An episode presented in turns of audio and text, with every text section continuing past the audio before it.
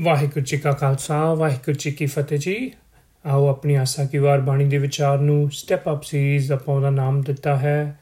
ਉਹਦੀ ਅਜ ਆਪਾਂ 15ਵੀਂ ਪੌੜੀ ਕਰਨੀ ਹੈ। ਇੱਕ ਨਾਲ ਉਹਦੇ ਸ਼ਲੋਕ ਰਹਿ ਗਿਆ ਸੀ। ਤਿੰਨ ਸ਼ਲੋਕ ਆਪਾਂ ਵਿਚਾਰ ਆਇਆ ਇੱਕ ਚੌਥਾ ਸ਼ਲੋਕ ਵੀ ਕਰਾਂਗੇ ਤੇ ਪੌੜੀ ਵੀ ਕਰਦੇ ਹਾਂ। ਪਿਛਲੇ ਸ਼ਲੋਕਾਂ ਦੇ ਵਿੱਚ ਅਸੀਂ ਦੇਖਿਆ ਹੈ ਜੋ ਇੱਕ ਕਾਮਨ ਮਜ਼ਮੂਨ ਸੀ, ਉਹ ਸੀ ਜਨੇਊ। ਉਹਨੂੰ ਤੱਗ ਵੀ ਕਿਹਾ ਗਿਆ, ਉਹਨੂੰ ਸੂਤ ਵੀ ਕਿਹਾ ਗਿਆ। ਸੋ ਤੱਗ ਵਾਲਾ ਜਨੇਊ ਵਾਲਾ ਜਿਹੜਾ ਥੀਮ ਹੈ, ਪਹਿਲਾਂ ਤੇ ਜਿਹੜਾ ਰਹਿੰਦਾ ਇੱਕ ਸ਼ਲੋਕ ਹੈ ਨਾ ਚੌਥਾ ਵਾਲਾ, ਉਹਦੇ ਚ ਉਹੀ ਕੰਟੀਨਿਊ ਹੋਣਾ। ਉਹਦੇ ਨਾਲ ਆਪਾਂ ਸਾਖੀ ਵੀ ਸਮਝੀ ਸੀ ਵੀ ਗੁਰੂ ਨਾਨਕ ਪਾਤਸ਼ਾਹ ਦੇ ਆਪਣੇ ਜੀਵਨ ਦੇ ਵਿੱਚ ਇਹ ਘਟਨਾ ਹੋਈ ਸੀ ਇਨ ਹਿਸ अर्ਲੀ ਇਅਰਸ ਜਦੋਂ 9 10 11 ਸਾਲਾਂ ਦੇ ਸੀ। ਤੇ ਉਸ ਟਾਈਮ ਤੇ ਕਿਵੇਂ ਉਹਨਾਂ ਨੇ ਘਰ ਦੇ ਵਿੱਚ ਸਾਰੀ ਬਰਾਦਰੀ ਦੇ ਸਾਹਮਣੇ, ਇੰਨੇ ਇਕੱਠ ਦੇ ਸਾਹਮਣੇ, ਕਿਵੇਂ ਦਲੇਰੀ ਨਾਲ ਬੜੇ ਤਰਕਮਈ ਕੁਐਸਚਨਸ ਪੁੱਛ ਕੇ ਉਸ ਪੰਡਤ ਨੂੰ ਜਿਹੜਾ ਕਿ ਉਹਨਾਂ ਨੂੰ ਜਨੇਊ ਪਾਣ ਆਇਆ ਸੀ, ਉਹਨੂੰ ਕੁਐਸਚਨ ਕੀਤਾ ਸੀ, ਉਹਨੂੰ ਰੋਕਿਆ ਸੀ। ਉਹ ਗੁਰਪਾਚਾ ਨੇ ਆਪ ਹੀ ਆਪਣੀ ਬਾਣੀ ਦੇ ਵਿੱਚ ਲਿਖ ਦਿੱਤਾ ਵੀ ਕਿਉਂ ਕਿਉਂ ਜੀਆਂ ਮੈਂ ਗੱਲਾਂ ਕੀਤੀਆਂ ਵੀ ਮੈਂ ਪੰਡਿਤ ਨੂੰ ਕਿਹਾ ਵੀ ਜਿਹੜਾ ਇੱਕ ਗੁਣਾ ਵਾਲਾ ਅੰਤਰ ਆਤਮੇ ਦਾ ਜਨੇਊ ਹੈ ਉਦਾਂ ਦਾ ਪਵਾ ਮੈਨੂੰ। ਇਹ ਬਾਹਰ ਵਾਲੇ ਕੇਵਲ ਦਿਖਾਵੇ ਵਾਲੇ ਜਨੇਊ ਦੀ ਗੱਲ ਨਾ ਕਰ ਮੇਰੇ ਨਾਲ।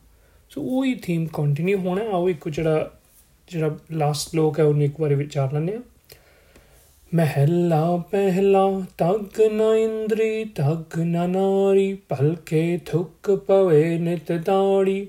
ਤਗ ਨ ਪੈਰੀ, ਤਗ ਨ ਹੱਥੀ, ਤਗ ਨ ਜਿਹਵਾ ਤਗ ਨ ਅੱਖੀ। ਵੇ ਤੱਗਾ ਆਪੇ ਵੱਤੈ, ਵਟ ਤਾਗੇ ਅਵਰਾ ਖੱਤੈ। ਲੈ ਪਾੜ ਕਰੇ ਵੀ ਆਹ, ਕੜ ਕਾਗਲ ਦਸੇ ਰਾਹ।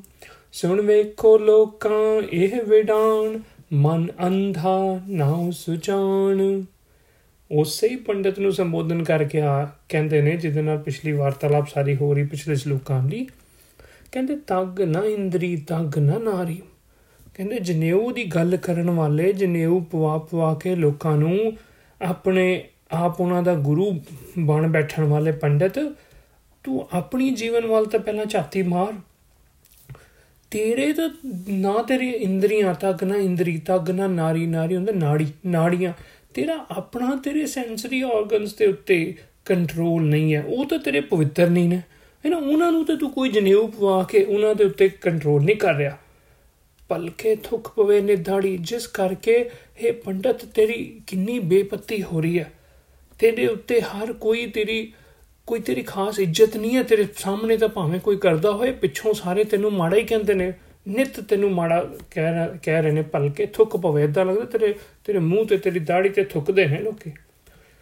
ਤੱਕ ਨਾ ਪੈਰੀ ਤੱਕ ਨਾ ਹੱਥੀ ਤੱਕ ਨਾ ਜਿਹਵਾ ਤੱਕ ਨਾ ਅੱਖੀ। ਤੇਰੇ ਕਰਮ ਇੰਦਰੇ, ਤੇਰੇ ਕੰਮ ਵੀ ਜਿਹੜੇ ਨੇ, ਉਹ ਵੀ ਕੋਈ ਬਹੁਤੇ ਚੰਗੇ ਜੀਵਨ ਵਾਲੇ ਨਹੀਂ ਹੈ। ਤੇਰੇ ਕਰਮਾਂ ਕਰਕੇ ਵੀ ਤੇਰੇ ਜੀਵਨ ਵਿੱਚ ਜਿਹੜੀ ਹੈ ਸੁਚਤਾ ਨਹੀਂ ਆਈ। ਤੇਰੀ ਤੇਰੀ ਇੰਦਰੀਆਂ ਦੇ ਉੱਤੇ ਵੀ ਕੋਈ ਕੋਈ ਕਹਿ ਲੋ ਪਵਿੱਤਰਤਾ ਨਹੀਂ ਆਈ। ਵੇ ਤੱਗਾ ਆਪੇ ਵੱਤਾ। ਇੱਕ ਤਰ੍ਹਾਂ ਦੇਖਿਆ ਜੇ ਤੇ ਤੂੰ ਤੂੰ ਆਪ ਤਾਂ ਵੇ ਤੱਗਾ ਹੀ ਬਿੰਦ ਬਿਨਾ ਜਨੇਊ ਤੋਂ ਹੀ ਆਪਣਾ ਜੀਵਨ ਬਤੀਤ ਕਰ ਰਿਹਾ। ਵਟ ਤੱਗ ਹੈ ਅਵਰਾ ਕੱਟ ਕਤਾ ਤੇ ਲੋਕਾਂ ਨੂੰ ਤੂੰ ਇਹ ਧਾਗੇ, ਗੁਰੂ ਸਾਹਿਬ ਨੇ ਜਨੇਊ ਕਹਿੰਦੇ ਧਾਗਾ ਹੀ ਹੈ ਦਰਸਲ। ਐਵੇਂ ਮੈਨੂੰ ਤੂੰ ਬੜਾ ਪਵਿੱਤਰ ਜਿਹਾ ਬਣਵਾ ਕੇ ਤੇ ਆਪਣੇ ਵਿਧੀ ਵਿਧਾਨਾਂ ਨਾਲ ਕਰਾ ਕੇ ਤੇ ਦਿਖਾਵੇ ਵਾਲੇ ਪਖੰਡ ਕਰਕੇ ਤੇ ਲੋਕਾਂ ਨੂੰ ਮੂਰਖ ਬਣਾ ਰਹੇ, ਲੋਕਾਂ ਨੂੰ ਲੁੱਟ ਰਹੇ ਆਵਰਾ ਕੱਤਾ ਤੂੰ ਕੱਤਦਾ ਪਿਆ, ਤੂੰ ਉਹਨਾਂ ਨੂੰ ਲੁੱਟ ਰਿਹਾ, ਮਾਰ ਰਿਹਾ। ਫਿਰ ਹੋਰ ਦੇਖੋ ਪੰਡਤ ਦੇ ਕਰਮਾਂ ਨੂੰ ਕਿਦਾਂ ਗੁਰੂ ਸਾਹਿਬ ਨੇ ਮਤਲਬ ਨਖੇੜ ਕੇ ਨਾ ਕਹਿ ਲੋ ਵੀ ਇੱਕ ਇੱਕ ਚੀਜ਼ ਜਿਹੜੀ ਆ ਉਹ ਸਾਹਮਣੇ ਲਿਆਤੀ, ਕਹਿੰਦੇ ਲੈ ਪਹਾੜ ਕਰੇ ਵਿਆਹ। ਹੁਣ ਜਦੋਂ ਕੋਈ ਵਿਆਹ ਕਾਰਜ ਕਰਦੇ ਸੀ ਤੇ ਉਦੋਂ ਵੀ ਪੰਡਤ ਹੀ ਹੁੰਦਾ ਸੀ ਵਿੱਚ ਤੇ ਕਹਿੰਦੇ ਪੈਸੇ ਲੈ ਕੇ ਤਾਂ ਤੂੰ ਕੰਮ ਕਰਦਾ, ਕੋਈ ਵੀ ਇਦਾਂ ਦੇ ਸੋਸ਼ਲ ਜਿਹੜੇ ਕੰਮ ਨੇ ਹੋਈ ਤੇ ਜੇ ਕੋ ਤੈਨੂੰ ਕੋਈ ਕੁਐਸਚਨ ਕਰ ਲੈ, ਤੈਨੂੰ ਪੁੱਛ ਲੈ ਵੀ ਇਹ ਕੀ ਗੱਲ ਕਦੇ ਤੈਨੂੰ ਪੈਸੇ ਦੇ? ਕਹਿੰਦੇ ਕੱਢ ਕਾਗਲ ਦੱਸੇ ਰਾਹ, ਜੇ ਕੋਈ ਕੋਈ ਤੇ ਸਵਾਲ ਕਰ ਲੈ ਤੇ ਤੂੰ ਫਿਰ ਆਪਣਾ ਧਾਰਮਿਕ ਗ੍ਰੰਥਾਂ ਦੇ ਹਵਾਲੇ ਦੇ ਕੇ ਤੇ ਫਿਰ ਉੱਥੋਂ ਦੀ ਕਹਿੰਦੇ ਨੇ ਵੀ ਇਹ ਫਲਾਣੇ ਗ੍ਰੰਥ ਹਿਸਾਬ ਨਾਲ ਲਿਖਿਆ ਜੀ ਇਦਾਂ ਕਰਨਾ ਹੈ ਇਸ ਕਰਕੇ ਇਹ ਜੋ ਮੈਂ ਕਰ ਰਿਹਾ ਹਾਂ ਠੀਕ ਹੈ। ਆਪਣੇ ਆਪ ਨੂੰ ਜਸਟੀਫਾਈ ਕਰ ਲੈਣਾ ਸੁਣ ਵੇਖੋ ਲੋਕਾਂ, ਇਹ ਵਿਡਾਨ ਇਹ ਲੋਕੋ, ਇਹ ਦੇਖੋ। ਇਹ ਦੇਖੋ, ਹਾਸੋਹੀਣੀ ਗੱਲ ਹੈ ਵਿਡਾਨ ਕਿੰਨੀ ਕਿੰਨੀ ਕਿੰਨੀ ਅਚੰਬੇ ਵਾਲੀ ਗੱਲ ਹੈ। ਮਨ ਅੰਦਾ ਨਾਉ ਸੁਜਾਨ ਇਹ ਪੰਡਤ ਦਾ ਅਸਲ ਚ ਗਿਆਨਤਾ ਭਰਿਆ, ਅਸਲ ਚ ਨੂੰ ਆਪ ਨੂੰ ਨਹੀਂ ਸਮਝ ਵੀ ਕੀ ਕਰਦਾ, ਕੀ ਪਿਆ। ਮੂਰਖਤਾਈ ਗੱਲੀ ਗੱਲਾਂ ਕਰਦਾ, ਨਾ ਉਹ ਸੁਜਾਨ ਪਰ ਨਾਮ ਆਪਣਾ ਇਹਨੇ ਪਾਇਆ ਹੋਇਆ ਸੁਜਾਨ ਮਤਲਬ ਵੀ ਬੜਾ ਸਿਆਣਾ। ਹੈਗਾ ਨਕਮਾ। ਬਣਿਆ ਸਿਆਣਾ ਹੋਇਆ। ਮੈਂ ਕਹਿੰਦਾ ਵੀ ਇੰਨੇ ਕਰੜੇ ਸ਼ਬਦਾਂ ਦੇ ਵਿੱਚ ਇਹ ਬੜੀ ਦਲੇਰੀ ਚਾਹੀਦੀ ਇੰਨੀ ਗੱਲ ਕਰਨ ਵਾਸਤੇ ਔਰ ਗੁਰੂ ਨਾਨਕ ਪਾਤਸ਼ਾਹ ਦੇ ਵਿੱਚ ਇੰਨੀ ਦਲੇਰੀ ਸੀ ਕਿ ਇਦਾਂ ਸਿੱਧੇ ਤਰੀਕੇ ਸਾਰਿਆਂ ਨਾਲ ਗੱਲਾਂ ਕਰਦੇ ਸੀ। ਇਨਫੈਕਟ ਪੰਡਤ ਤੱਕ ਹੀ ਸੀਮਤ ਨਾ ਰੱਖੀ ਹੈ ਵੀ ਨਾ ਇਹ ਨਾ ਸੋਚੋ ਵੀ ਇਹ ਪੰਡਤ ਨੂੰ ਕਿਹਾ ਬੜਾ ਸੋਹਣਾ ਲੱਗਦਾ ਸੁਣ ਕੇ ਵੀ ਪੰਡਤ ਨੂੰ ਗੁਰੂ ਸਾਹਿਬ ਨੇ ਇਹ ਗੱਲ ਕਹੀ। ਨਹੀਂ, ਉਹ ਤਾਂ ਉਸ ਟਾਈਮ ਤੇ ਗੁਰੂ ਸਾਹਿਬ ਦੇ ਸਾਹਮਣੇ ਸੀ, ਉਹਦੇ ਨਾਲ ਵਾਹ ਪਿਆ ਸੀ। ਉਹ ਹਿੰਦੂ ਧਰਮ ਆਮ ਪ੍ਰਚਲਿਤ ਸੀ ਤੇ ਉਹਦੀ ਐਗਜ਼ਾਮਪਲ ਲਈ ਪਰ ਇਹ ਇਕੁਅਲੀ ਐਪਲੀਕੇਬਲ ਹਰ ਇੱਕ ਧਰਮ ਦੇ ਉੱਤੇ। ਜਿਸ ਜਿਸ ਧਰਮ ਦੇ ਵਿੱਚ ਜਿਹੜੀ ਜਿਹੜੀ ਵਿਚਾਰਧਾਰਾ ਹੈ, ਉਹ ਜਿਹੀ ਜਨੇਊ ਪਾਣ ਵਾਲੀ ਰੀਤੀ ਰਿਵਾਜਾਂ ਨੂੰ ਮੰਦੀ ਹੈ ਜਾਂ ਕਿਸੇ ਵੀ ਹੋਰ ਧਾਰਮਿਕ ਚਿੰਨ ਨੂੰ ਮੰਦੀ ਹੈ, ਜਿਹੜੇ ਕਿ ਬਾਹਰਲੇ ਭੇਖ, ਬਾਹਰਲੇ ਪਹਿਰਾਵੇ ਨੂੰ ਪ੍ਰਮੋਟ ਕਰਦੇ ਹਨ, ਉਹਨਾਂ ਸਾਰਿਆਂ ਵਾਸਤੇ ਗੁਰੂ ਸਾਹਿਬ ਦੀਆਂ ਗੱਲਾਂ ਇਕੁਅਲੀ ਐਪਲੀਕੇਬਲ ਤੇ ਸਿਰਫ ਧਰਮਾਂ ਤੇ ਹੀ ਨਹੀਂ ਆਪਣੀ ਅੱਜ ਦੀ ਜ਼ਿੰਦਗੀ 'ਚ ਅਸੀਂ ਲਾ ਕੇ ਦੇਖੀਏ ਤੇ ਧਰਮਾਂ ਤੋਂ ਬਾਹਰ ਵੀ ਹੋਰ ਵੀ ਜਿਹੜੇ professions ਨੇ, ਉਹਨਾਂ ਤੇ ਵੀ ਇਹ ਸਾਰੀਆਂ ਚੀਜ਼ਾਂ ਲਾਗੂ ਹੁੰਦੀਆਂ। ਡਾਕਟਰਾਂ ਦੇ ਵੀ ਇਹ ਚੀਜ਼ ਲਾਗੂ ਹੁੰਦੀ। ਫੋਰ ਐਗਜ਼ਾਮਪਲ ਹੁਣ ਕਿਸੇ ਨੇ ਭੇਖ ਤਾਂ ਪਾਇਆ ਡਾਕਟਰ ਵਾਲਾ ਹੁਣ ਪੇਸ਼ੈਂਟ ਉਹਦੇ ਕੋਲ ਜਾਂਦਾ, ਆਪਣੇ ਵੱਲੋਂ ਦੁਖੀ ਪੇਸ਼ੈਂਟ ਮਰੀਜ਼ ਹੈਗਾ, ਉਹ ਲੈ ਕੇ ਡਾਕਟਰ ਕੋਲ ਜਾਂਦਾ। ਡਾਕਟਰ ਨੇ ਆਪਣਾ ਕੋਟ ਕੋਟ ਜਿਹੜਾ ਉਹ ਪਾਇਆ ਹੋਇਆ ਡਾਕਟਰ ਵਾਲੀ ਡਰੈਸ ਪਰ ਬੜੀ ਵਾਰੀ ਦੇਖਣ ਚਾਹੁੰਦਾ ਵੀ ਡਾਕਟਰ ਇੰਡੀਆ ਦੇ ਵਿੱਚ ਤਾਂ ਆਪਾਂ ਸੁਣਿਆ ਵੀ ਬੜੀ ਵਾਰੀ ਇਦਾਂ ਕਰਦੇ ਨੇ ਵੀ ਲੋੜ ਨਹੀਂ ਵੀ ਹੁੰਦੀ ਤੇ ਉਹ ਪੇਸ਼ੈਂਟ ਨੂੰ ਹੋਰ ਵੱਧ-ਵੱਧ ਟ੍ਰੀਟਮੈਂਟ ਹੀ ਕਰ ਲੈਂਦੇ ਜਦੋਂ ਪਤਾ ਚੱਲਦਾ ਤੇ ਕੋਈ ਇੰਸ਼ੋਰੈਂਸ ਹੈਗੀ ਤੇ ਇਦਾਂ ਦੀਆਂ ਵੀ ਗੱਲਾਂ ਜਿਹੜੀ ਮਤਲਬ ਡਾਕਟਰਸ ਵੀ ਨੇ ਜੇ ਉਹ ਹਰਕਤਾਂ ਉਹ ਹੀ ਕਰਨ ਵੀ ਦਿਖਾਵੇ ਵਾਸਤੇ ਤੇ ਬੜੇ ਜੀ ਉੱਚੇ ਸੁੱਚੇ ਨੇ ਤੇ ਬੜੇ ਆਪਣੇ ਕਰਮ ਦੇ ਵਿੱਚ ਪਰਪੱਖ ਨੇ, ਪਰ ਲੁੱਟਦੇ ਉਹ ਵੀ ਲੋਕਾਂ ਨੂੰ ਨੇ ਜੇ। ਲੋਕਾਂ ਦਾ ਖੂਨ ਪੀਂਦੇ ਨੇ ਤੇ ਉਹਨਾਂ ਤੇ ਵੀ ਇਹ ਚੀਜ਼ ਲਾਗੂ ਹੁੰਦੀ ਹੈ। ਤੇ ਮਤਲਬ ਇਹ ਦੂਜੇ ਤੇ ਵੀ ਨਹੀਂ, ਆਪਾਂ ਆਪਣੇ ਉੱਤੇ ਵੀ ਲਗਾ ਕੇ ਦੇਖਣੀ ਵੀ ਅਸੀਂ ਵੀ ਤਾਂ ਨਹੀਂ ਕਿਧਰੇ ਦੋਗਲਾਪਨ ਨਾਲ ਜੀਵਨ ਜਿੰਦੇ ਪਏ।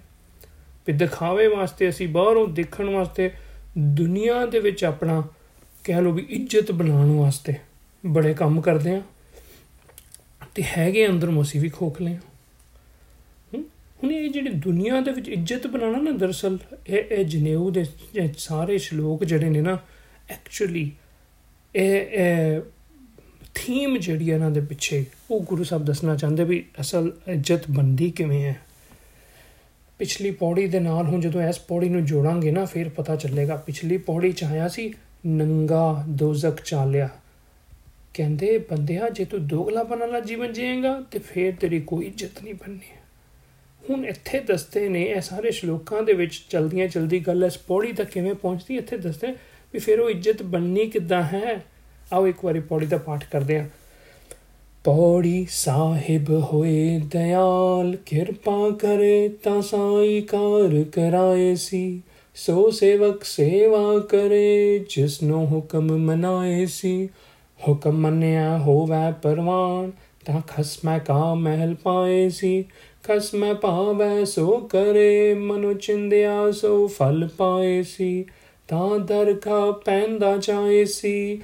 ਤਾਂ ਦਰਗਾ ਪੈਂਦਾ ਜਾਏ ਸੀ ਇਹ ਜਿਹੜੀ ਲਾਸਟ ਲਾਈਨ ਹੈ ਨਾ ਤਾਂ ਦਰਗਾ ਪੈਂਦਾ ਜਾਏ ਪੈਂਦਾ ਮਤਲਬ ਵੀ ਵੀ ਕੁਝ ਪਵਾਇਆ ਜਾਏ ਜਿੱਦਾਂ ਇੱਕ ਇੱਕ ਸਿਰੋਂ ਪਾਉ ਪਵਾਇਆ ਜਾਂਦਾ ਹੈ ਇੱਕ ਮਾਨ ਸਨਮਾਨ ਇੱਜ਼ਤ ਦਿੱਤੀ ਜਾਂਦੀ ਹੈ ਸੋ ਨੰਗਾ ਦੋਜ਼ਖ ਚਾਲਿਆ ਬੇਇੱਜ਼ਤੀ ਦਰਗਾ ਪੈਂਦਾ ਜਾਏ ਸੀ ਇੱਜ਼ਤ ਦਰਗਾਹ ਕੀ ਹੈ ਆਪਾਂ ਸਮਝਾਇਆ ਇੱਕ ਦਰਗਾਹ ਸਾਡੇ ਅੰਦਰ ਹੈ ਤੇ ਇੱਕ ਦਰਗਾਹ ਬਾਹਰ ਹੈ ਅੰਦਰਲੀ ਦਰਗਾਹ ਸਾਡਾ ਸਾਡਾ ਅੰਤਰਾਤਮਾ, ਸਾਡਾ ਮਨ ਤੇ ਬਾਹਰਲੀ ਦਰਗਾਹ, ਇਹ ਦੁਨੀਆ। ਸੋ ਬਾਹਰ ਵੀ ਇੱਜ਼ਤ, ਅਸ, ਅੰਦਰ ਵੀ ਅਸਲੀ ਇੱਜ਼ਤ ਜਿਹੜੀ ਹੈ, ਮਤਲਬ ਕਿ ਸੰਸਾਰ ਵਿੱਚ ਵੀ ਤੇ ਆਪਣੀਆਂ ਖੁਦ ਦੀਆਂ ਨਜ਼ਰਾਂ ਵਿੱਚ ਵੀ ਅਸਲੀ ਇੱਜ਼ਤ ਕਿੱਦਾਂ ਮਿਲਣੀ ਹੈ, ਉਹ ਇਸ ਪੌੜੀ 'ਚ ਦੱਸਿਆ। ਕਹਿੰਦੇ, ਜੇ ਇਦਾਂ ਕਰੇਗਾ, ਤਾਂ ਦਰਗਾਹ ਪੈਂਦਾ ਜਾਏ ਸੀ, ਤਾਂ ਤੈਨੂੰ ਅਸਲੀ ਇੱਜ਼ਤ ਮਿਲੇਗੀ। ਕੀ ਨੇ ਉਹ ਗੱਲਾਂ? ਕਹਿੰਦੇ, ਸਾਹਿਬ ਹੋਏ ਦਿਆਲ, ਕਿਰਪਾ ਕਰੇ ਤਾਂ ਸਾਈ ਕਾਰ ਕਰਾਈ ਸੀ। ਤੇਰੀ ਕਾਰ, ਤੇਰੀ ਕਰਮ ਜਿਹੜੇ ਨੇ ਨਾ ਉਹ ਜੇ ਕਹਿੰਦੇ ਰੱਬ ਜੀ ਦੀ ਕਿਤੇ ਮਿਹਰ ਹੋ ਜੇ ਤੇ ਇਨਸਾਨ ਦੇ ਜਿਹੜੇ ਕਰਮ ਨੇ, ਉਹ ਕਰਮ ਰੱਬੀ ਨਿਯਮਾਂ ਦੇ ਅਨੁਸਾਰ ਹੋ ਜਾਂਦੇ ਨੇ। ਲਾਜ਼ ਆਫ ਨੇਚਰ ਦੇ ਹਿਸਾਬ ਨਾਲ ਬੰਦਾ ਆਪਣਾ ਜੀਵਨ ਜਿੰਦਾ ਕਦੀ ਕਦੀ ਕਿਉਂ ਸਾਨੂੰ ਪਤਾ ਹੀ ਨਹੀਂ ਚੱਲਦਾ ਵੀ ਕਿਹੜੇ ਕਿਹੜੇ ਲਾਜ਼ ਆਫ ਨੇਚਰ ਸਾਡੇ ਤੇ ਲਾਗੂ ਹੋ ਰਹੇ ਨੇ ਸਿਚੁਏਸ਼ਨ ਤੇ। ਬੜੀ ਵਾਰੀ ਇਦਾਂ ਵੀ ਹੁੰਦਾ। ਮੈਂ ਇੱਕ ਐਗਜ਼ਾਮਪਲ ਲੈਣਾ। ਇਹ ਪਿੱਛੇ ਜੀ ਨਾ ਇੱਥੇ ਮੈਨੂੰ ਇੱਕ ਮੁੰਡਾ ਮਿਲਿਆ ਤੇ ਉਹ ਸਟੂਡੈਂਟ ਆਇਆ ਹੋਇਆ ਤੇ ਤੇ ਸਟੂਡੈਂਟਸ ਕੀ ਕਰਦੇ ਨੇ ਵੀ ਇਹ ਸ਼ੁਰੂ ਸ਼ੁਰੂ ਚ ਤਾਂ ਆ ਕੇ ਆਪਣਾ ਥੋੜਾ ਜਿਹਾ ਪੜ੍ਹਦੇ ਨੇ, ਫਿਰ ਨਾਲ ਨਾਲ ਕੰਮ ਸ਼ੁਰੂ ਕਰ ਦਿੰਦੇ, ਫਿਰ ਨਾ ਕਈ ਜਣੇ ਜਿਹੜੇ ਉਹ ਕਾਰ ਕੋਰ ਲੈ ਲੈਂਦੇ ਨੇ। ਇਹਨਾਂ ਨੂੰ ਪਤਾ ਹੈ ਵੀ ਆਪਾਂ ਥੋੜੀ ਦੇਰ ਵਾਸਤੇ ਇੰਡੀਅਨ ਲਾਇਸੈਂਸ ਨਾਲ ਵੀ ਡਰਾਈਵ ਕਰ ਸਕਦੇ ਹਾਂ ਕੁਝ ਇਦਾਂ ਦੀ ਕੁਝ ਚੀਜ਼ ਹੁੰਦੀ ਹੈ ਰੂਲਸ ਕੋਈ। ਤੇ ਉਹ ਫਿਰ ਇੰਡੀਅਨ ਲਾਇਸੈਂਸ ਤੇ ਡਰਾਈਵਿੰਗ ਵਗੈਰਾ ਵੀ ਸ਼ੁਰੂ ਕਰ ਦਿੰਦੇ।